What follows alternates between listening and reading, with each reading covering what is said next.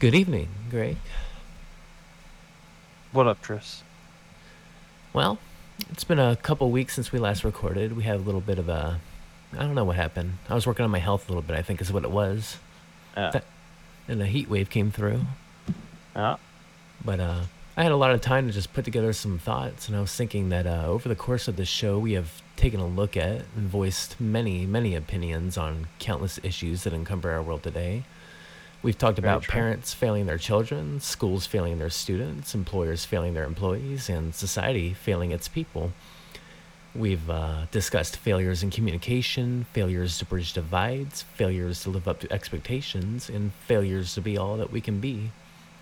And I would say Sensing that a trend. yeah, well, we've also confessed our greatest failure here, and I think that resides above all others, which would be kind of failing ourselves at times.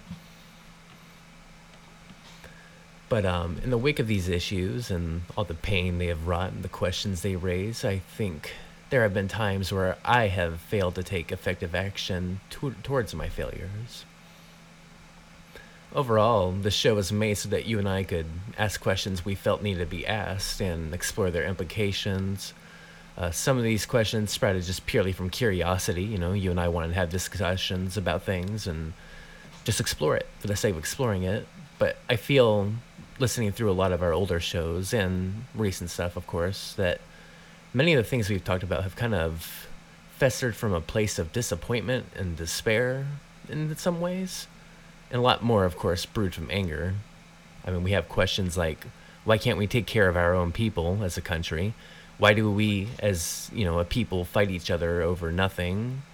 How is it that greed and ego are the kind of things that we have to aspire towards? And in many regards, why have we let ourselves, as people and as individuals, and as myself and as you, why have we let ourselves become so weak and just taking in all of these?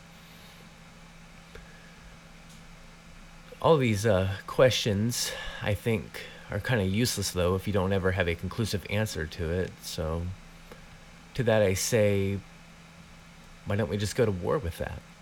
Those feelings, those problems. And today I'd like to just declare war very calmly against despair. It's not the uh, kind of war where I'm going to have you strap on your boots and wear a helmet, where we're going to fight some enemy with blades or bullets. Hopefully, not, anyways. Uh. More a war of willpower, because is that not the thing that defines our history as well as our future? People with a vision of the world and the will to enforce it. So, in this war, I'm not asking that we kill anybody, but instead that we overcome our powerlessness, that it's kind of our duty to overcome this feeling of powerlessness that we've talked about. For power is not given to anyone, but instead taken. I think we should take all that despair, harness it into anger, and use that anger, as I've said many times before loosely, as a force of production. Because what are weapons but tools to kill that which will kill you? And I think despair is something that wants nothing more than to kill you. In this war, we shouldn't seek the guidance of idols, for our idols are dead, assuming they were ever true to begin with. Instead, I think we should become the idols we needed all along. We'll be fighting endless opposing forces. We're talking about the greed of people who will do anything to keep their coffers bloated, the ignorance of people who would spread their lies through fear mongering and shame, and the apathy that they want you to feel, which crushes its boots to your neck, telling you that you shouldn't even try to do anything you want to do. All that just to name a handful of your enemies in this war. Our enemies, rather. But I think that all these enemies, all these forces at work, everything we've talked about, every single bad thing, I think all of it can be beaten by a simple decision to be greater than they are in every regard. And we could be greater through education, a united effort, development of our own skills, unmatchable initiative, choosing to do something instead of just wishing someone would do it for us. And in doing all this, I think people, all of us, can persevere and prosper. And for that, I say that this is a war for everybody. It is your war. You who gives your all day in and day out for those without the slightest appreciation for what you do, only to be rewarded with a world that tells you you're not enough. It is your war, You who lives in a never ending loop of the worst day of your life, a day that was afflicted upon you by someone who the world gave an opportunity to harm and then told you to get over it. It is your war, you who sees all the calamity approaching the horizon and screams for others to take notice and take necessary action, only to be silenced by them for daring to speak inconvenient truths. And it is your war, you who know something must be done and are awaiting guidance on what that is. Here's my guidance the entire world is burning, so pick a battle, arm yourself, and go fight it. And if you need a battle, I mean, I got a list right here. We got climate change, which is undeniable, as we endure a record breaking heat wave across North America, unlike any seen before. You can hear my fan in the background for the first time. Direct result of that. We have political forces across all over the spectrum with all kinds of motives that are constantly maneuvering to carry out their agendas, even if it means mutually assured destruction for all. We have a waste of food that could feed the entire world every single day, while we live in a world where billions are somehow starving to death and face oppression through the use of emaciation. Your government is broken and will not be there for those who need help. Yet somebody has to be, despite this fact. We have people who need to be ed- educated, including ourselves, not just on the problems that our world faces, but the solutions that they can be a part of. And so I'll put forth another question What is a problem, but a solution waiting to be discovered? Or perhaps a solution waiting to be made? I say that you are that solution, that we are the answer to these problems. And however that answer is defined, we must decide that for ourselves you, me, us. So to conclude, I will say this Our despair is born from a feeling of powerlessness. So let us empower ourselves by evaluating our problems and taking action upon them. Today, I choose to begin my war, and I invite you to join me. What say you, Greg?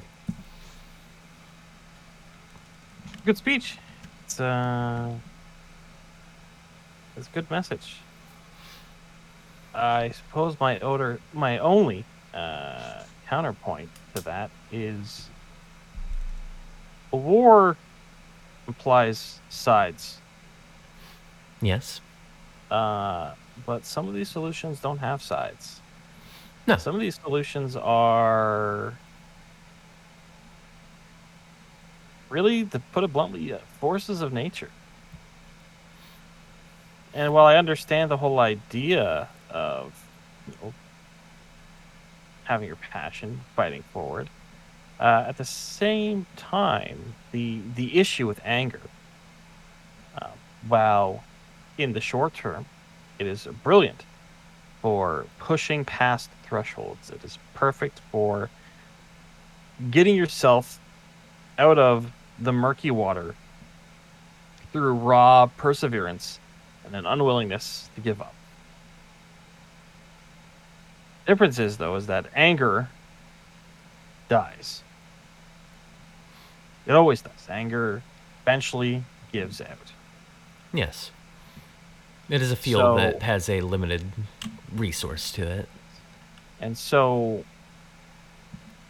while you sit there on the battlefield mush, pushing forward with this this anger, you can be wading through minefields and putting yourself into a worse position than you started before.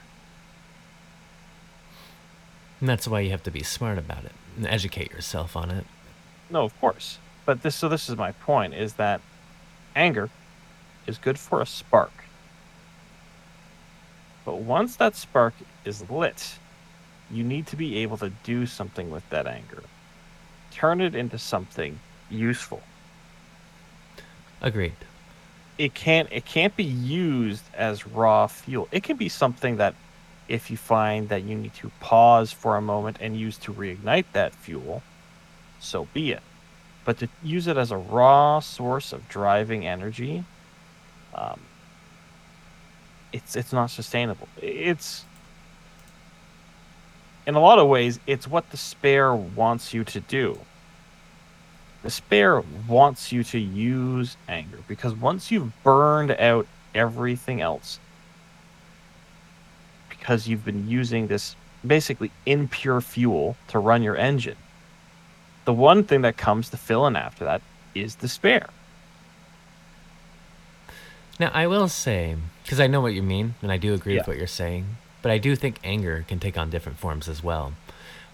You seem to be describing more the dangers of letting rage guide your actions and Yes. put you into a position where you're not really thinking clearly, you're just Yeah. moving, you're fueled by that Yes. feeling. I think anger can be something much more calculated, much more decisive, much more uh, p- potent in a way. If you use it in a way that's more cold. The thing is though and this is and this is where i, I th- we might be maybe uh, missing each other and that's fine because that's what this whole podcast is about Of course. um, when you pivot from anger into say you know being passionate about something being focused hard work all these other attributes now it doesn't mean that anger is gone it just means that you're not using it as a primary source if let's say passion starts to dip it's really easy to remember why you were passionate in the first place and use that as a means to restock and refuel. Anger has its uses, and that's what, that's what I mean. I'm not saying that it's not useful. But what I'm saying is, though, what you use it to branch into, There has to be Even- something more. yes, exactly. It cannot be just anger and rage. You can be angry about a situation, but then again, the ultimate question is, what do you do about it? So what you would say then is if there's something that makes you angry, it'd be wise to understand why that makes you angry, where that comes Exactly. from, those foundations from which that anger stems. And Yeah, that should be what you keep in mind as your uh, mission statement, more or less. Exactly. I think that's a, a very good way to sum up part of what I was trying to say there, for sure. Mm. Because it, you know, it's one of those things that it's really, again, it's anger is natural. If you stub your toe, you feel pain.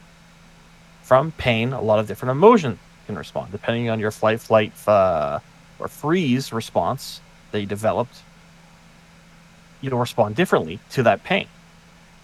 And so anger is a perfectly natural element for us. The the issue is is that our emotions and how we used to explore them have been stunted. We we look at emotions and unless you actually sit down and see how things are interconnected and how every little bit feeds off of the other. You don't realize that you know like your anger can lead into depression or passion. It can lead into uh, despair or euphoria.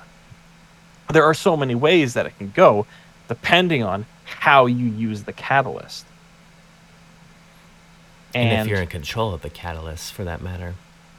exactly because you don't always get that choice depending on circumstances I hear what you're saying, and I, and I agree with it. And I enjoy, and I'll elaborate in a moment because I think what you're saying is also where I wanted to go with this discussion here. Perfect. Um, really though, what I think it does come down to is uh, once you've kind of, once you've been able to kind of map out who you are, what reactions provoke what, and really what drives you. When you start converting it into something to do battle, to fight, what you then need to start thinking about is who are you really fighting? And when you start putting sides on the table, you know, us versus them, that kind of mentality, it really starts to bleed into other mentalities. It Which- does. And I think that's why it's important to have more of a less who am I fighting, but more why am I fighting. And when I say fight, I don't mean, again, I don't mean I expect everyone to get there, don't tread on me flags out, get your AKs going and go gun down whoever you don't agree with or No, of course. I, I don't want an actual physical fight here, unless No. someone's actually, you know, self defense wise. Let's Yeah. avoid that. Yeah. But I do think that people do need to start putting up a fight, including myself, because Yeah. what's the uh, opposite of doing that? That's complacence, you know. And complacence means surrender without even trying. It means just letting things happen and letting the world be defined around you. And there Yes. are, I, I would say, the majority of people don't seem too happy with the world around them. No. Especially you and I. We've got 17 episodes prior all about how unhappy we are with the world around us. Yeah. So, more important than anything is that why. Why am I unhappy with the world around me? Why do I care about this? And what am I going to do about it? Not who, you know, who am I going to point the finger at and blame? It's going to be what am I trying to change here and how am I going to do it? And I think that's where you know you're, you've been saying this too. I think this is where a lot of people get lost in that Yeah. the problem becomes who do I blame, and then attack that person that I blame rather than find the solution. which was a point I was going to touch on is that that's really where the problem becomes when you and when you turn it into a war of ideology and perseverance a who will always come up that's the problem with war that's the problem with battle it, it is an us versus them mentality even if the us is a metaphysical us that doesn't exist. It's an idea that we are opposed against versus our ideals. Turns into that kind of conflict. And conflict, in and of itself, isn't bad. Conflict is good. Some of the best moments in our history have been derived from conflict. But as The well as the worst. Some of the worst, and that this is where it kind of comes. As I guess as despair ridden as some of my conversation can can appear. I I have an idea of how I want to proceed in life uh, with my efforts, how I choose to impact those around me with the words, actions, and ideas that I share. Again, it's one of the reasons why I took up the podcast is because if I can share my displeasure in the world, then it is part of what I can only hope is the solution. Because if there's one thing I know, is that the changes that I want are not possible in this lifetime unless I can get my voice out there and if other people can align with it. Yes, sir. We need My- this as a uh, step one. my my worst case my worst case is that this voice fades into obscurity but i know that at the end of the day i will have given 100% of my effort to it the best case and this is the realist in me not the optimist the real the realistic outcome the best case is that these words hit 10, 15 people. And of those 10 to 15 people, maybe three of them adapt it and reiterate it. Take Maybe not this generation, maybe not this generation, maybe the next one. But through that effort, through that learning process, through that shared knowledge and experience that is passed down from one to the other, all I can do is hope that they are able to inspire others to do and think the same. So that as numbers increase, the real fundamental changes that do need to happen, that are the actual battles, because again, battles of ideologies, no one wins it's great to have those discussions and to explore them, but no one wins because one side wants to to be right and then snuff out the existence of the other. Um, it's actually something that you had you had brought up before. Um, you wanted to use as a talking point at one point, but we kind of slipped past it. But uh, I'll, I'll say it because I'm remembering it right now and it's relevant. Uh, the idea of Mein Kampf. Mm, yes. Written, Actually, I written was going to talk about that in a bit too. So written by a mass murdering fuckhead. There's no question about it. But it's a book. There's information in there. Just because it was written by a mass murdering fuckhead doesn't mean that there isn't some use to derive from it, if not to at least get inside the head of a mass murdering fuckhead. To see what he was thinking and potentially find ideologies that exist in our day to day life that are mimicking those ideologies and wondering why we allow those ideologies to exist today in our times now when we wouldn't have stood for it, what, 80 years ago? let me tell you something about that book. I did a little bit of reading on it, only the samples so far. Um, Amazon has an issue where it has multiple editions of these historical books on there, and some of them have like coding errors and whatnot. So I'm looking for the right edition of it. But something about that book, there was a um, summary in it, not a summary, a uh, historical context about Adolf Hitler and the time he was living in. And the interesting thing about Adolf Hitler is that he was very much a punk of his era and his society. He was the outcast who wanted to change the world for the better from his perspective and felt that he and the voices of his comrades were not being heard, they were not being listened to, they were not being taken seriously. And in that sense of um, being an outcast, he and his comrades found more camaraderie through that. It united them together. And that's how they were able to form very much a organization that was passionate about what it did and stood out as the rebels among their people, which appealed to, of course, the youth of their time and others who felt they were not being treated well by the society that they were in. Or rather, it doesn't even have to be treated well, it's just a simple matter of your interests are not being treated well. Yeah. Your society is not working for you. Without knowing what would happen in the future, if you were just to take Hitler and his group that he was a part of and say the 20s or 30s, if you were to take that group and adapt what they are to our world today, you would find that there is so much in common with that group and hundreds of groups that we see conflicting with one another and trying to influence the political sphere and the way our lives are. Just so many similarities. I could already see a few. Absolutely.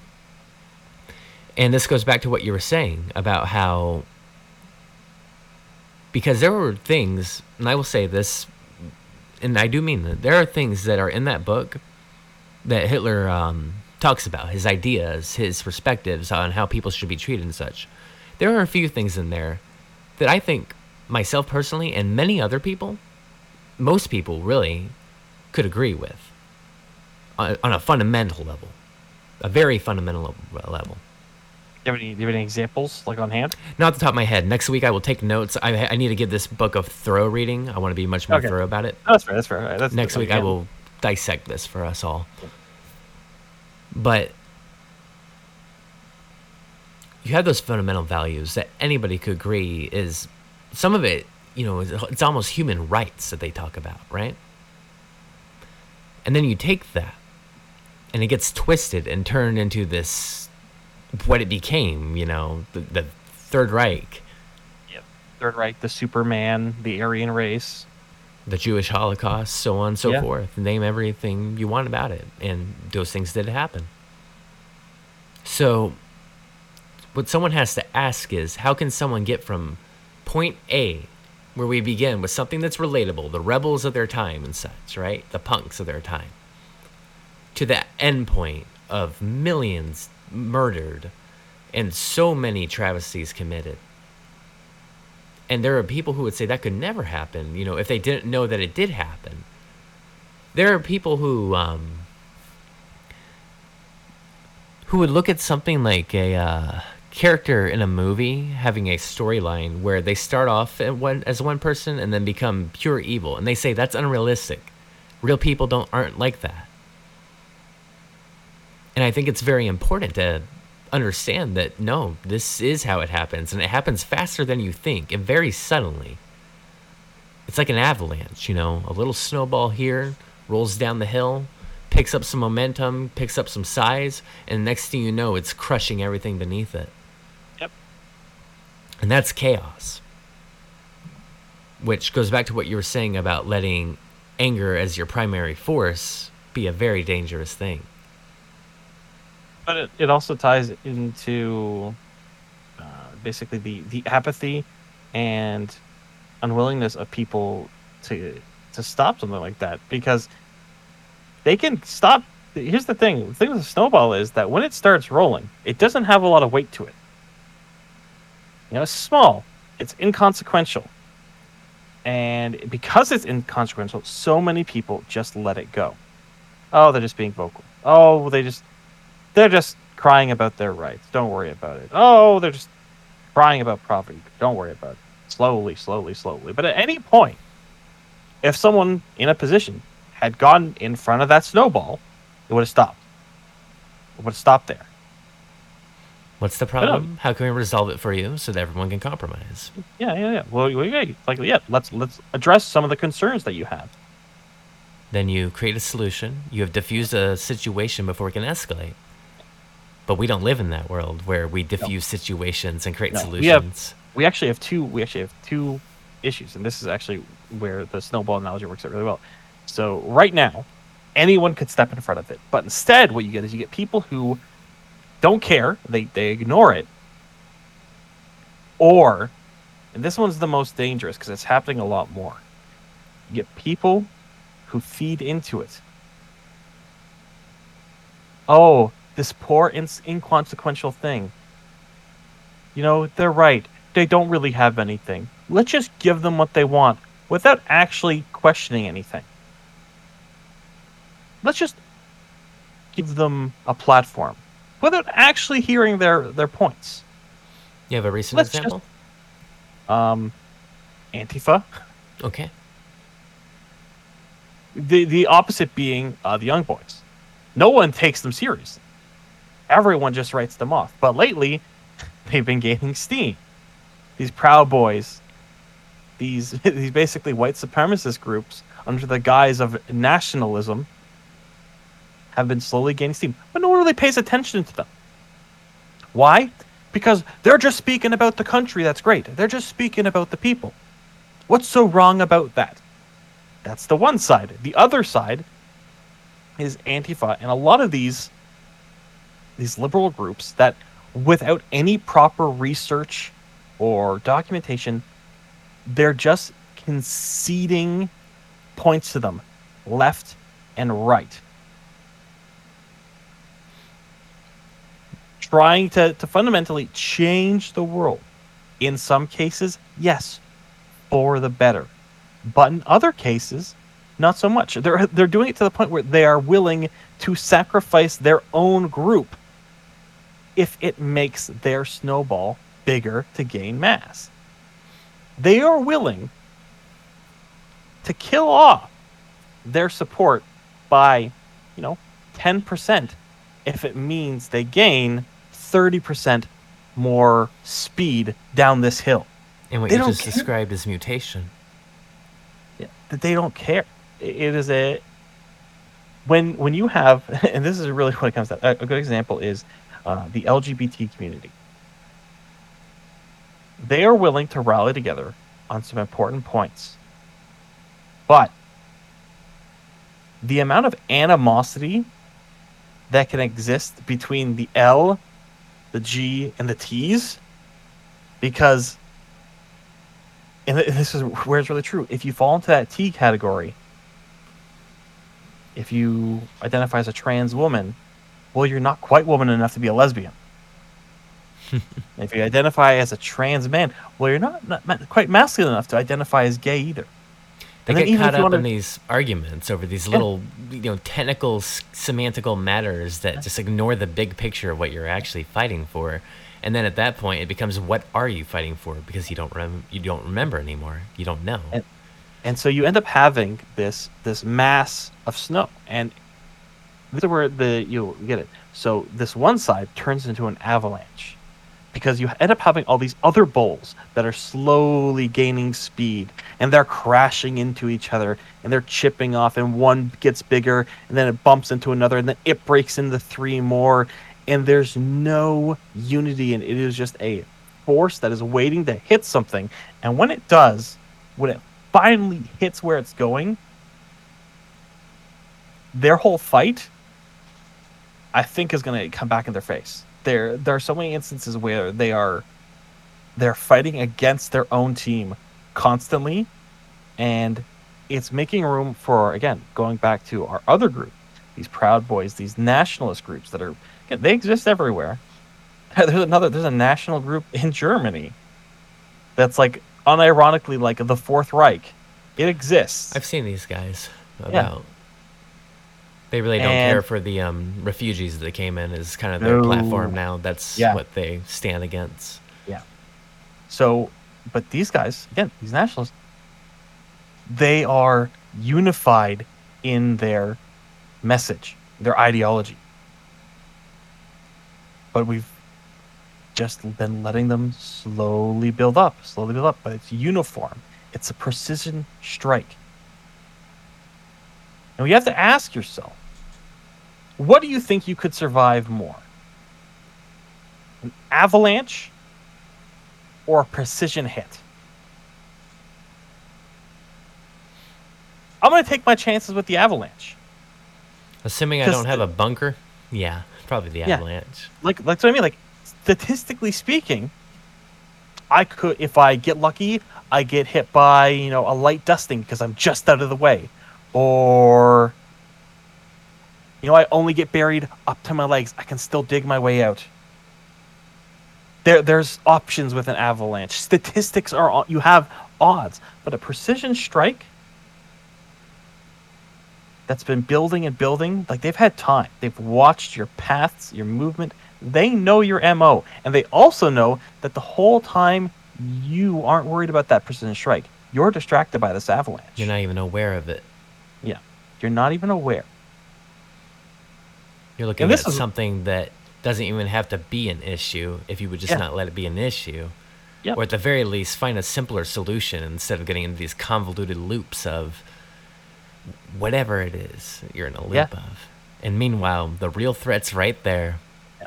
And it's about to make its move on you, and you're Yeah. going to let it. Yeah. But the funny thing is, is that at any point, either of these events could have been stopped if, again, if people just stood up and did something about it. And Something productive Mhm. about it. what too. that's it. And and so when it really comes back to the whole idea of like war and battle, there's only ever one battle that every person is going to face. Um, and it's going to have nothing to do with anyone else.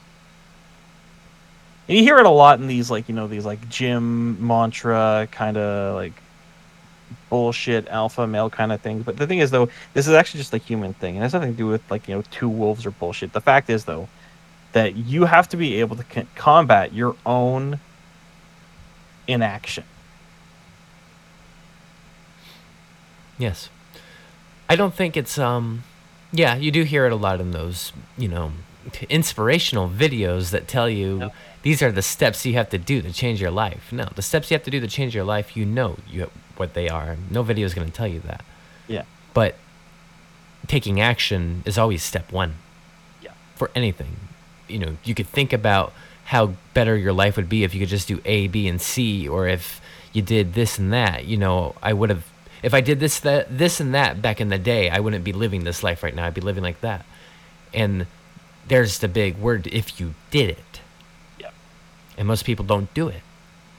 I have uh, friends I've known for over a decade who have told me the same woes in their life over and over again. They don't like the place they live in. They don't like uh, this physical detail about their body that they could control if they chose to take control over it. Yep. Uh, so on and so forth. And 10 years, I have known many of these people, and they still have the exact same complaints, but have done nothing to change it. And I'll, and I'll try to say, you know, I'm like, hey man, this seems like something that's been on your mind for a while. Why don't you maybe, um, you know, you, you talk about not liking where you live. Why don't you take steps to move somewhere else? You talk about not liking your job. Why not take steps to find a better one? Or maybe, you know, go back to school so you could become something you want. And many times I'll just get this, uh, this despair filled answer that has no progress to it, no Yeah. initiative to it, nothing to it, you know? And that's I the it- killer. and I think the reason is is because a lot of these people, when they look at those problems, they look at it like a battle. They think that if they put effort into it, it will give short-term gains. If I instantly do this, I will get what I want. In regards to This is what- sticking with their current situation? Yeah. If I if I make this if I make the sudden change, well, there's no way I'm going to get exactly what I want right away. So why should I put the effort in? Because the in whole other words, it, it sounds like what you're saying here, in other words, is they don't have a long term plan. No, And I think Which that's is- the truth. They don't look past the current, you know, storm they're in. They they don't. I've been listening to a lot of Jocko lately. I'm sure it shows. they don't Well- detach from their situations. they can't and this is why this is why i want to change the whole idea of that. This isn't this isn't so much a war or a battle because what you're actually doing and- this is something that i can direct to you because it'll be perfectly relatable to you. What was easier? Quitting your job or trying to maintain that garden that you and your house have? Um, quitting my job because that garden actually is growing pea pods now. Then I just ate a few right before we recorded this. so here's the thing The garden's just gratification because it's doing something I know I want to do. Yes, no, but so here's my point. Here's the thing though. Tending a garden takes an immense amount of effort, and there's no guarantee of the results. But after the first season, you've gained experience. The next season, you'll have more experience for the next crop. You'll Mhm. learn new tricks, you'll have new skills, you'll be able to proceed, and maybe you'll have a better return. I have plenty of ideas like for that- the next one. and, and plants and but plants seasons bugs tons of things happen kind of like in life but you can't brute force a garden just like you can't brute force culture and identity these things take time which is why it yields the most results yes you have short-term things that you can do that can get you instant results.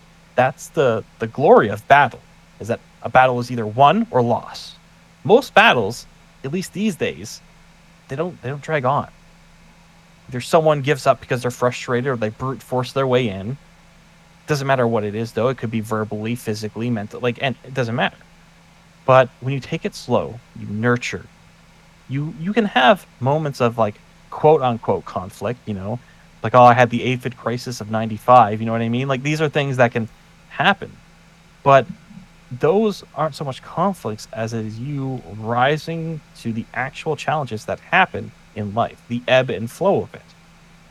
If you treat more things with a methodical plan realizing what the payout's going to be and then doing the steps to reach it you can do it but we are in a we have a mentality where our aspirations begin and end with after I'm done the task, what do I get? Where if you look at the garden approach, the idea is I know that if I do my best and work hard, I will get these results at the end of the season. That is a mentality that we need to focus on more than the whole idea of I'm going to come in get what I want, make things happen. Because yes, for little bits, that's great. If you want to tactically remove weeds from your garden, you'll get a long-term goal of being less weeds in the garden. But there's a bunch of other things you have to do to maintain that environment. Where if you just do battle after battle, eventually you're looking at the whole mess. Why am I trying? If you don't have at this- direction and an overall bigger, s- glu- bleh, bigger look at the picture. Yeah, it's like I've been I've been doing this for three weeks. None of them are really growing. What the hell's going on? Right? But because because you're frustrated, you you've burnt yourself out on all these fights, all these battles. But you've never really sat down and thought about why you're having these battles. Going back to you, asking the question of why, not the who, but the why. Why are we doing these things? And really, the answer could be, well, why don't you stop doing those things and instead do these other things? Absolutely. Little victories will always add up more than the big ones. I think for a lot of people of our time, our specific time, but really, you know, this is a universal thing, anyways. Yeah. But as far as influence goes, you know, you could say that a lot of people kind of wish that life could be more like in the movies where I'm going to change my life. And then the music swells to tell you that you're on the right path now. Yeah. and you cut into a montage and within five minutes you watch someone go from a loser to you know the prize fighter the main Yeah. hero the, you get the training montage you get the i'm going to learn all these skills Yep. and in like a movie time that's a three minute gratifying sequence that they make the decision it's done more or less Yep. Whereas in the real world, you have to make that decision. Then you have to make plans for how you're going to reach that goal. Yeah. There are seagulls screaming outside my window. Um, and then you have to follow through with those plans step by step by step. And Yeah. really, following through with those plans isn't this big, complicated thing. I think it's once you simplify everything, it's probably the simplicity that really gets to people Yeah. because it's a matter of can you keep up with your routines? Can you keep up with doing the A, B, C, D, E, F, and G every single Yep. day, every week, for a long period of time until your crop grows into what you need it to be? Yeah. And as you said, I think a lot of people hunt that instant gratification. They don't see that long term, that big picture. Yep. And that's what kills them because if they could just detach from themselves in the situation they're in and look into that bigger picture, what they would see is a path to follow. And as long as they walk that path, they can leave that place they don't want to be in anymore. Whether it be a real physical place they want to leave or just the situation of their current life. Or state of mind. And I had to go through that too. I mean, this whole past year has been one big rehabilitation process. We're coming up on a uh, very important anniversary for me, and I will talk about that on the day or week of. Yeah.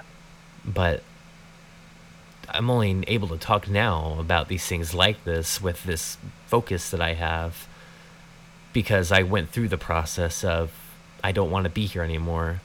What do I have to do to get out of here? And there were a lot of wrong turns along that way. But I guess I guess despite those then- wrong turns, I I walked, you know, and I, I said, okay, dead end, turn back around, find the right way. Well, I guess my, my question to you then is like after you know going through all of that and seeing that, do you see a future for yourself in this world now?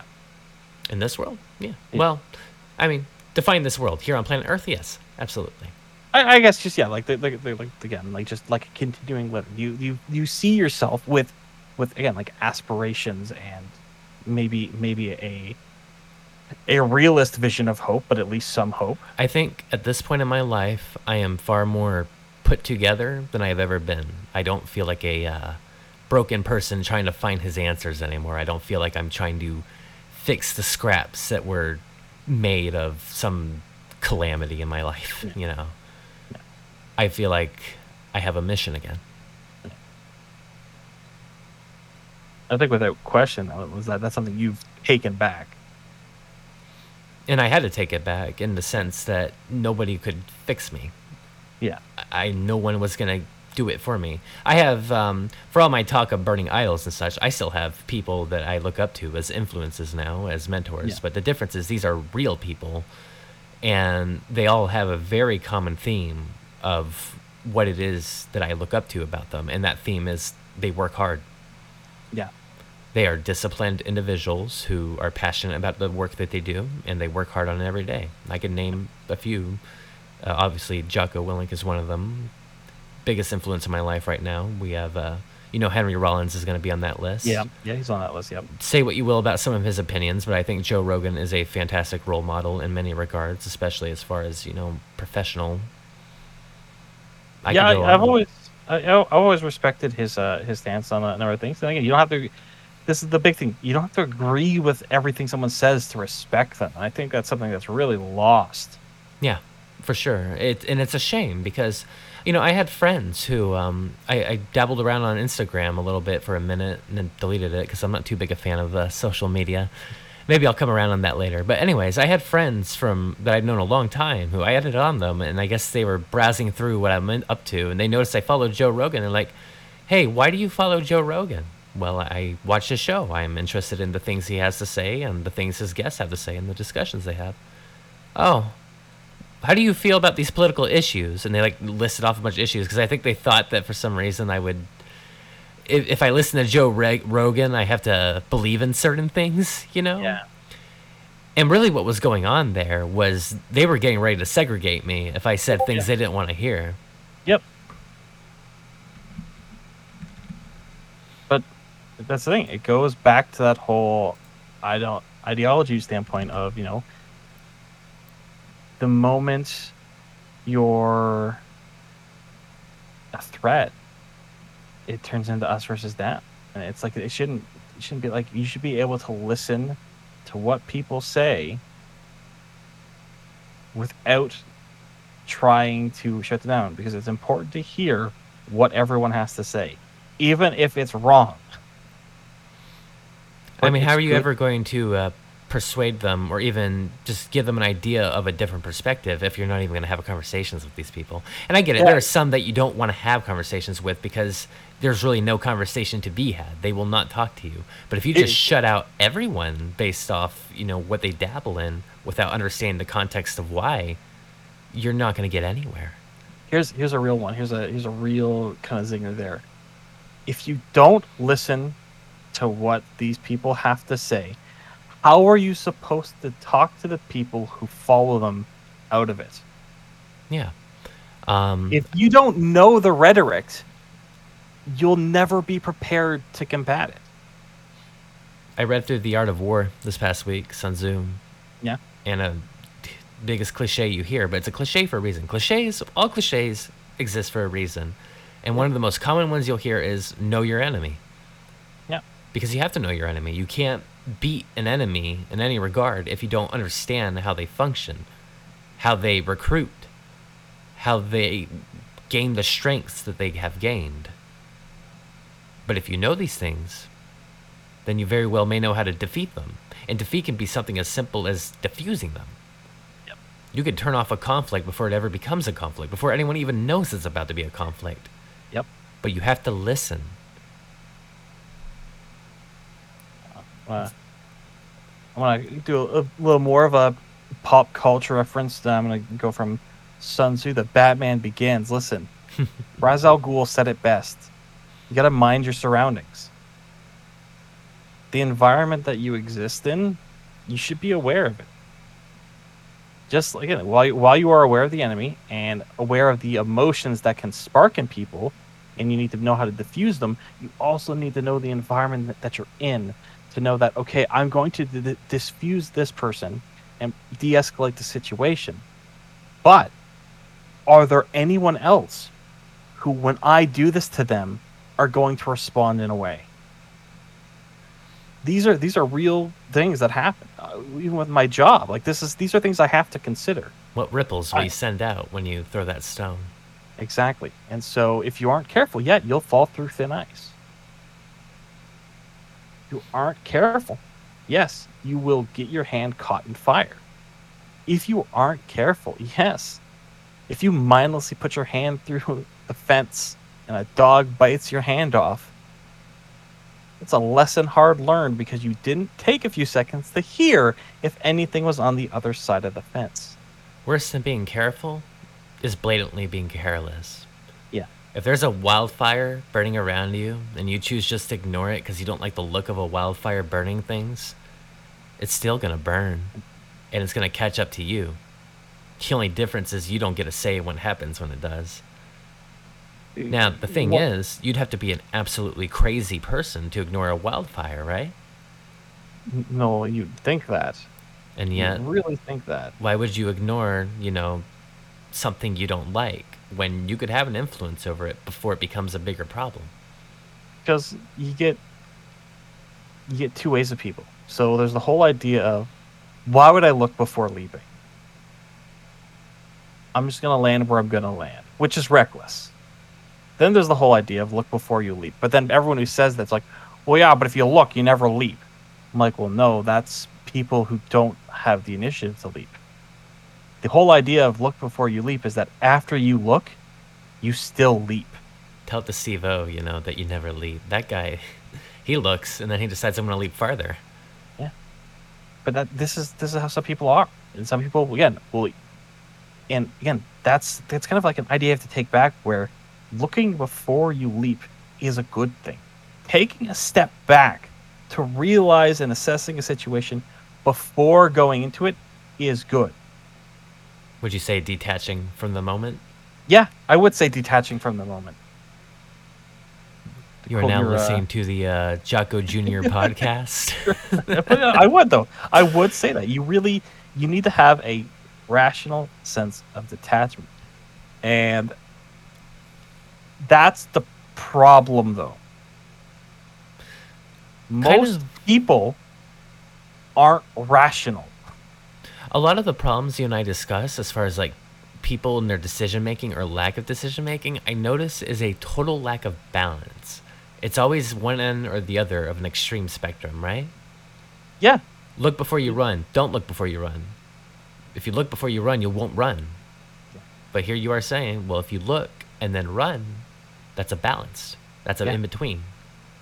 That's a compromise.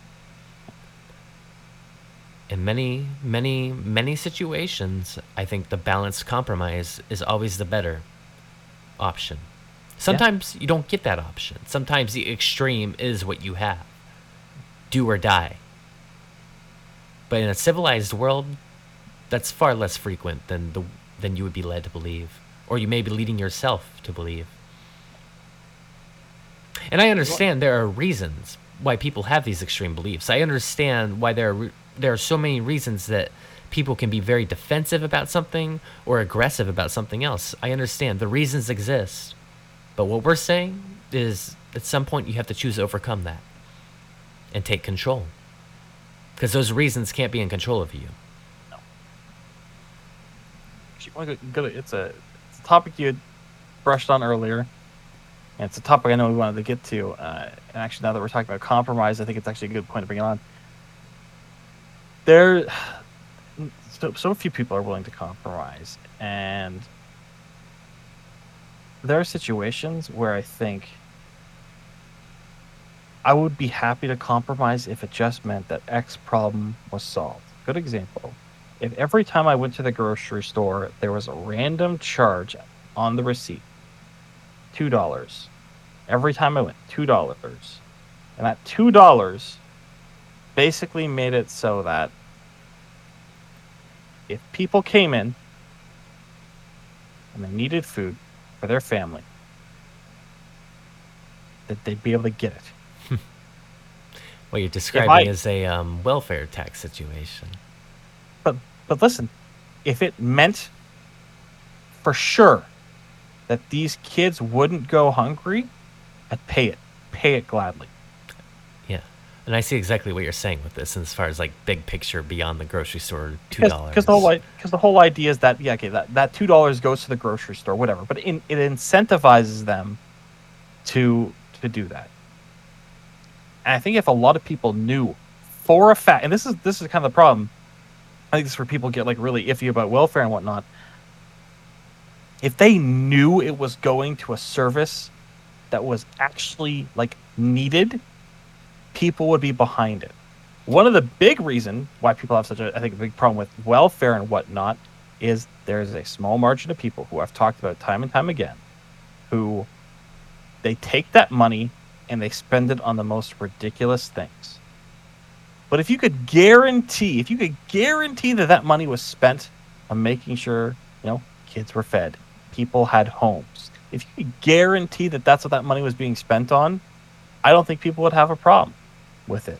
And if it meant they had to pay a little more, I don't think they'd have a problem with it. Because a lot of people will pay more money for a guarantee. Now, I will say this as well. Well, no, I won't. I was going to say, you know, if you want to see people fed, you could also directly take action to do that. Yeah, I will say it. Never mind. Um, if that's something you're passionate about, there's a lot of things you could do to directly help. As far as, you know, that $2 that goes to welfare, you could choose to give as much as you like to whatever organization you believe is more capable of handling that money better. Yeah. That falls less away from compromise and more just into the topic of taking direct action for what you believe in.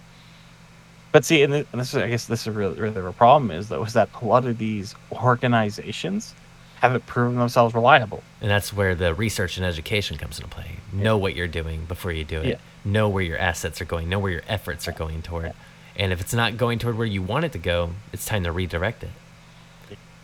It really is. And uh, I think that's what people need to do. You have these like long-standing charity organizations, and they just don't do enough. You, I, it. A good example is I'm again. I'm not uh, a religious person. I have my own beliefs that stem from different ideologies, and in some cases, like religious backgrounds, because I took the aspects that I felt fit me best, and I use them as a guiding thing.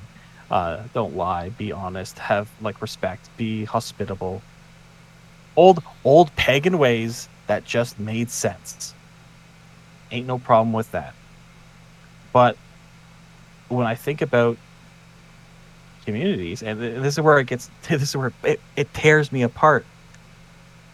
The amount of warming rooms and soup kitchens and looking after like homeless and like abused families man does the church step up its game Yes. but but this is this this is where my conflict is on the same foot though in my country which again i've talked about before and guess what we've been finding more and more out as we keep digging up old residential schools in good old canada and finding out that the church may have been a little naughty and may have murdered countless children during conversion processes during the development of Canada.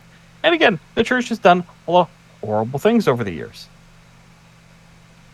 This is the issue when you have an organization that's so big that parts of the body are complete retaliation of the principles of the other part.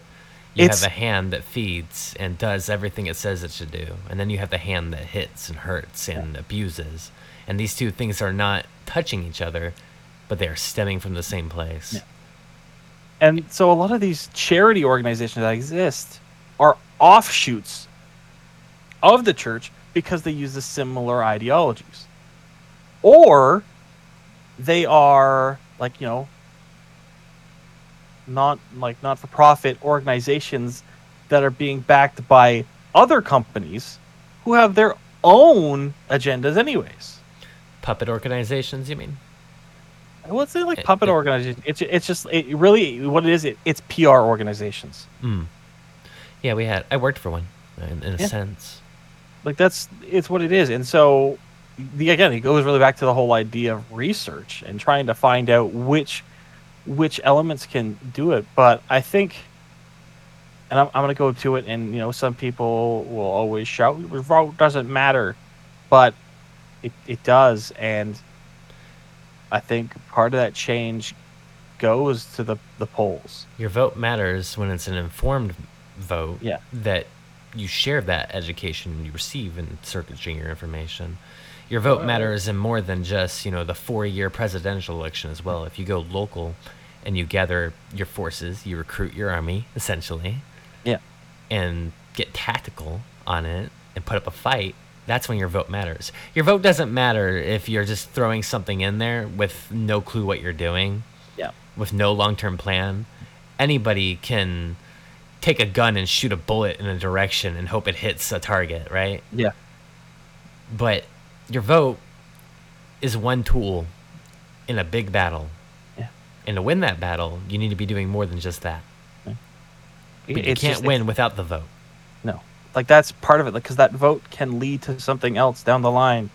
When I, the the whole thing right now is a lot of like Canadians like doing all they're upset with their government, and the diff- the problem is though is that why is you know eighty percent of Canada outraged when only thirty nine percent voted? The bigger question is why is that? Um, what would it be? Sixty-one percent? Why are they not voting? Yeah. I, I may be wrong on that number. I'm terrible with math in my head. No, no, it, it's uh yeah, it's sixty, it's sixty one. Sixty-one percent. Why is that Yeah. sixty-one percent not voting? Yeah. Why are they not getting to the polls? What's stopping them? Is it just apathy, or are there other factors in the equation to consider? And again, I think it goes back to the whole idea of that they they think that the sole fight of them going to the polls will result in something right away. And they don't look at the long term trailing effects. No one looks at the garden, they're just looking at the tools they need to make the holes. Here's the problem, I think, that simplifies everything we're saying right now. Your vote matters, but everything else you do matters too, as Yeah. well as everything else you're not doing, Yep. for better or worse. Yep. That's that's exactly it. If you're not pulling out every tool you have, every action you can take, everything you can say and do in a situation, then the opposition that will be doing that will beat you every single time. Yep. And that was something Was I wanted to emphasize in my speech. You need to learn your tools. You need to learn what tools your enemies, whatever they may be, are. Your, your enemy doesn't have to be a person either. It could be a force, as we talked about. Uh, climate change. That's my enemy, I would say. Yeah. What can I do about that? How does it function? How does it operate? What lets it thrive? And what could I do to make it Yeah. not thrive? Myself as an individual and myself hmm. as all of us who wish to make a change. Yep. These are the things people don't ask. And this is why they say, my vote doesn't matter. Everything behind your vote matters. But what are you putting behind it? It's, here's a here's a good example. If if 20 years ago someone had told you that the roughly the entire west coast of America would be undergoing constant forest fires and parts of Miami and whatnot were being completely flooded. Um, other places all over the world were having constant wildfires in their forest and grassland regions.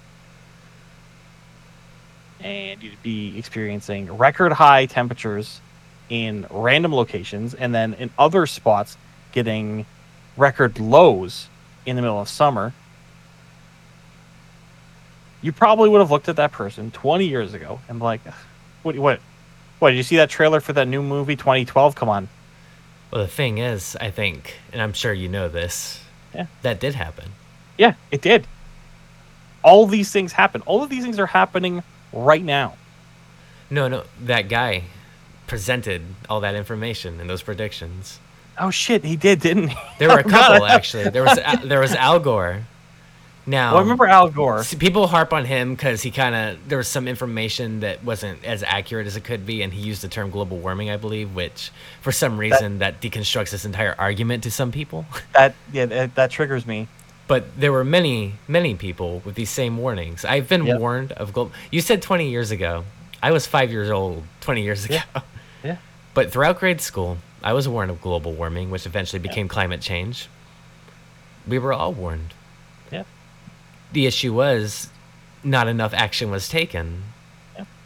It wasn't taken because there are many people, and I, I'm very guilty of this. I'm turning this around as of very recently. There were many people who said, I'm powerless to do anything. I can recycle as much as I can. It won't stop my neighbor from throwing all of their plastic into a trash can that falls into the ocean. That despair that we talked about. Yeah. But I would say we just didn't do enough, is what it comes down to. Yeah. We didn't act passionately enough. We didn't act smart enough. We didn't use the intelligence we had to make enough change fast enough. Because our votes don't matter. Because we have no control over our society that we live in. You know, these are the things we tell ourselves. We didn't look before we leaped. We just Or, or rather, we did look and we didn't make the right deductions. We never took that leap. no. I, I think in a lot of cases we were just leaping because it was progress.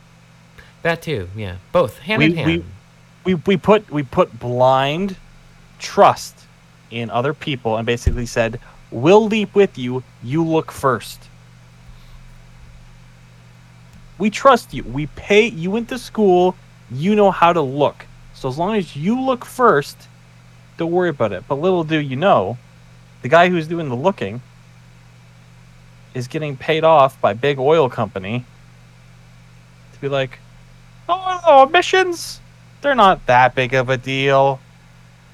That's like in a hundred years. You Well, never have to worry out about don't that. care. Some people you don't even have to pay off. They just don't Yeah. care.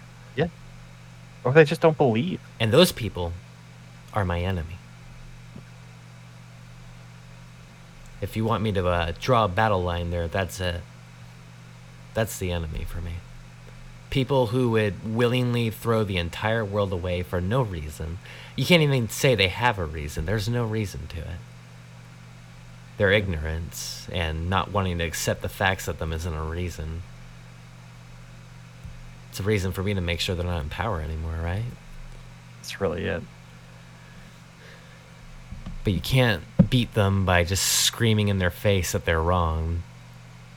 It's like trying to take a crying baby and shake it to silence. That's just gonna kill the baby and not do anyone any favors, right?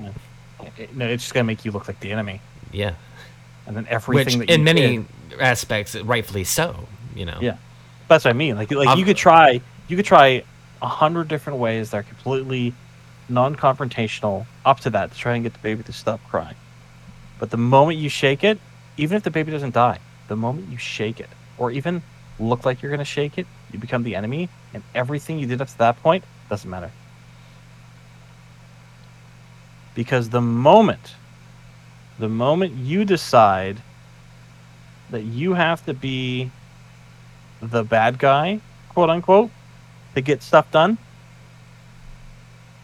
You'll be the bad guy. Yeah. And then everything you did to try and stop this this problem won't matter because now you're the problem. It's Now been a recurring theme throughout this entire show. We've talked about idols that have turned into the thing they said they were fighting against. Many of them with no good reason at all. It was simply primal inhibition.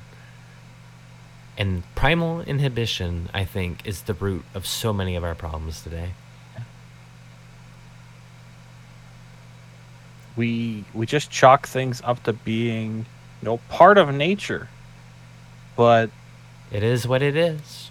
you uh, what you got to really understand is that to be human to to be a human being is to go beyond our nature That's the whole point of civilization was Yeah. to rise above the jungle and the woods and Yeah. the animals killing us. Yeah. Be something more than those animals. Yeah. And we've gotten stuck in this kind of spot where again there's there's apathy there's no aspiration there's no hope and that's what we're constantly fed to believe but the fact is that all these things are still there and these people who have them are still pushing forward But unless you become one of those people too, you're not going to be able to tell who's doing it for the betterment of everyone and who's doing it for the betterment of them and them. That's what it is. That's why I say go to war. Because what's the other option? Do nothing? Hope someone else will save you? No one's coming to save you. No one. Not if you're not going to be able to save yourself. Not if you're even going to do anything to save yourself. You won't be a blip on anybody's radar if you don't make a move for what you believe in. And rightfully so again. Just jump. You see the landscape. Make a tactical decision and jump. I think there's one more thing though, and, and this is the fact that some some people aren't going to be able to fight. But what they can do is nurture. I think nurturing is part of that fight. But but I guess my, my point is is that your swords can become farming tools. Yes. Farming tools can become swords. In World War II, that was, you know, a big part of the American war effort was everybody does their part for the war. Yeah. You didn't have to be a soldier to do your part. You could be a farmer mass producing food that would be sent overseas to your soldiers. You could be a woman in the factory mass producing equipment that would be sent overseas to your soldiers, so on Yeah. and so forth. And, I guess that's kind of my. I guess that's my point though is that there's again there's this big push to fight, but understand that being the gardener is just as important as being the soldier. Because without the gardener, the soldier can't eat. And without the soldier, the gardener dies. We have roles that we can play. Some of us are meant for those battles, but also know you don't have to be the fight, but you can be the catalyst that nurtures someone who does. I think it's a very empowering thing you could say to anybody. You don't have to fit a certain role. You just everyone has a strength. Every single person in the world, I don't care who you are, I don't care if you're crippled. You have a strength. You have something you're good at. You have something you're formed on.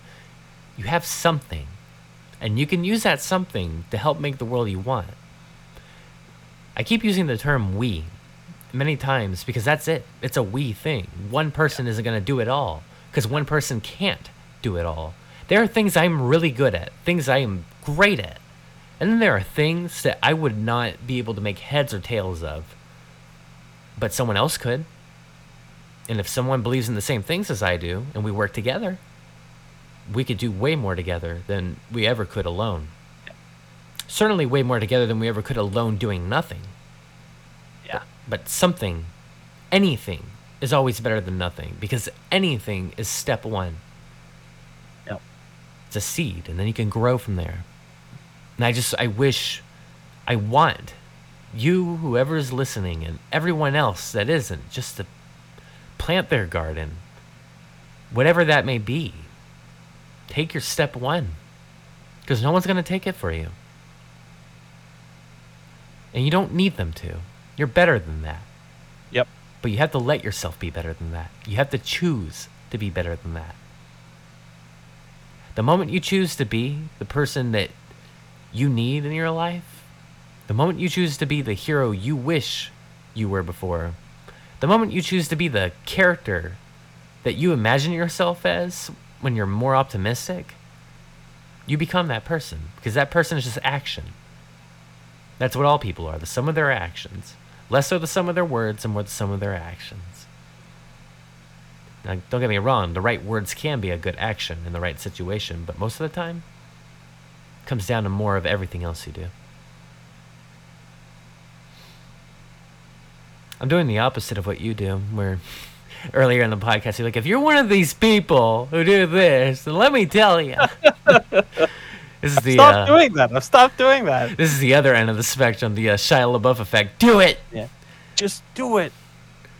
But I believe But- it all. You know, I'm I'm very sincere in every word I say. And if there are those that want to challenge, you know, these concepts, let's talk about it because I I guarantee the world's way more of an optimistic place than you would be led to believe. That's the whole point of what I said at the beginning.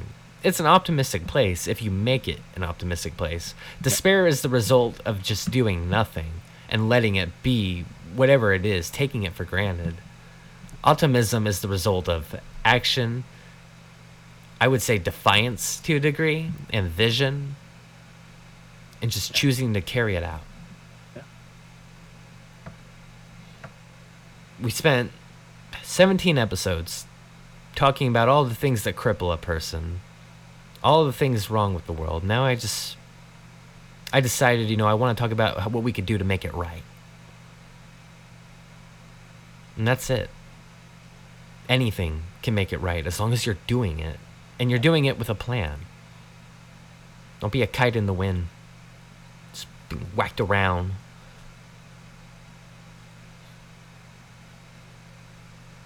That's true. You're not wrong. You're not wrong at all. Any other thoughts for you, sir? I guess like just my parting words is uh, this is really just like a basic ideology that people can kind of get behind is is that don't be afraid to be someone's genuine hype man. There's no shame in that. Even know? even if it's even if it's yours, but like even your peers because uh, I think something that I, we can really sit down and say is that the pair of us, you and I, Yes. we we've been on a precarious road. No, we we've had we've had ups and downs, not not in our relationship per se, but in the the relationships that we either commingled in or had you know existences in and out of. Throughout Fair? our entire lives, as well Yeah, as yeah, things you and I yeah. have encountered together. Yeah. Yeah. But I mean, but I mean, but really, since like we started our our friendship under the most ludicrous points. I mean, it was a it was a group of people that you wouldn't expect the two of us of all people would come out of uh, with the bonds that we have. I think that's fair to say. Yeah. And there have been times where, again, both of us have been in dark places, but we, I think we've both unapologetically been each other's hype man in those moments. We we have been that that that lift support. You know, that he is they we have been each other's spotter when needed. The thing you say Uh, about um, don't be afraid to be someone's hype man is that that's a very important thing to say because even before I gave my little speech at the beginning there, I was wondering to myself, you know, silly little doubts that I don't really indulge anymore, but they're there, and I know that other people deal with these on a much more severe level. It's just, is this ridiculous? Am I role playing here? Am I am I just playing a character? Am I pretending to be a superhero and saying all this stuff? And you know what? The answer is yes, I am. But that's fine Yeah. because I'm still committing the actions. I still believe in what I say. Yep. And maybe just by doing that, pretending to be a superhero stops being pretend if you commit to it. Yep. Discard that shame and just get on the mission. You're going to be a little ridiculous if you really believe it. That's fine. It's good to be ridiculous. Because you know what?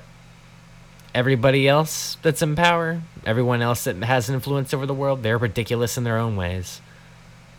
How they Maybe- got power. I mean, yeah. Take a look at the last uh, president of the United States. Right? I was just- World's most ridiculous man you could find. But for a minute, he was the world's most powerful man too. Yep.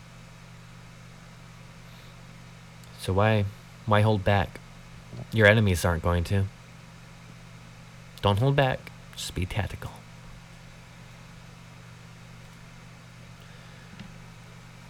Episode said. 18.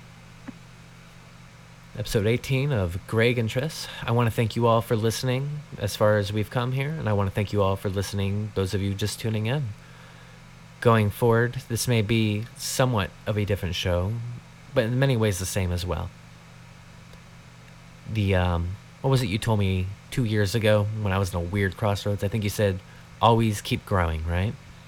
Yep. I would Always say growing. I would say we've hit a, uh growth spurt here, and I don't intend to stop.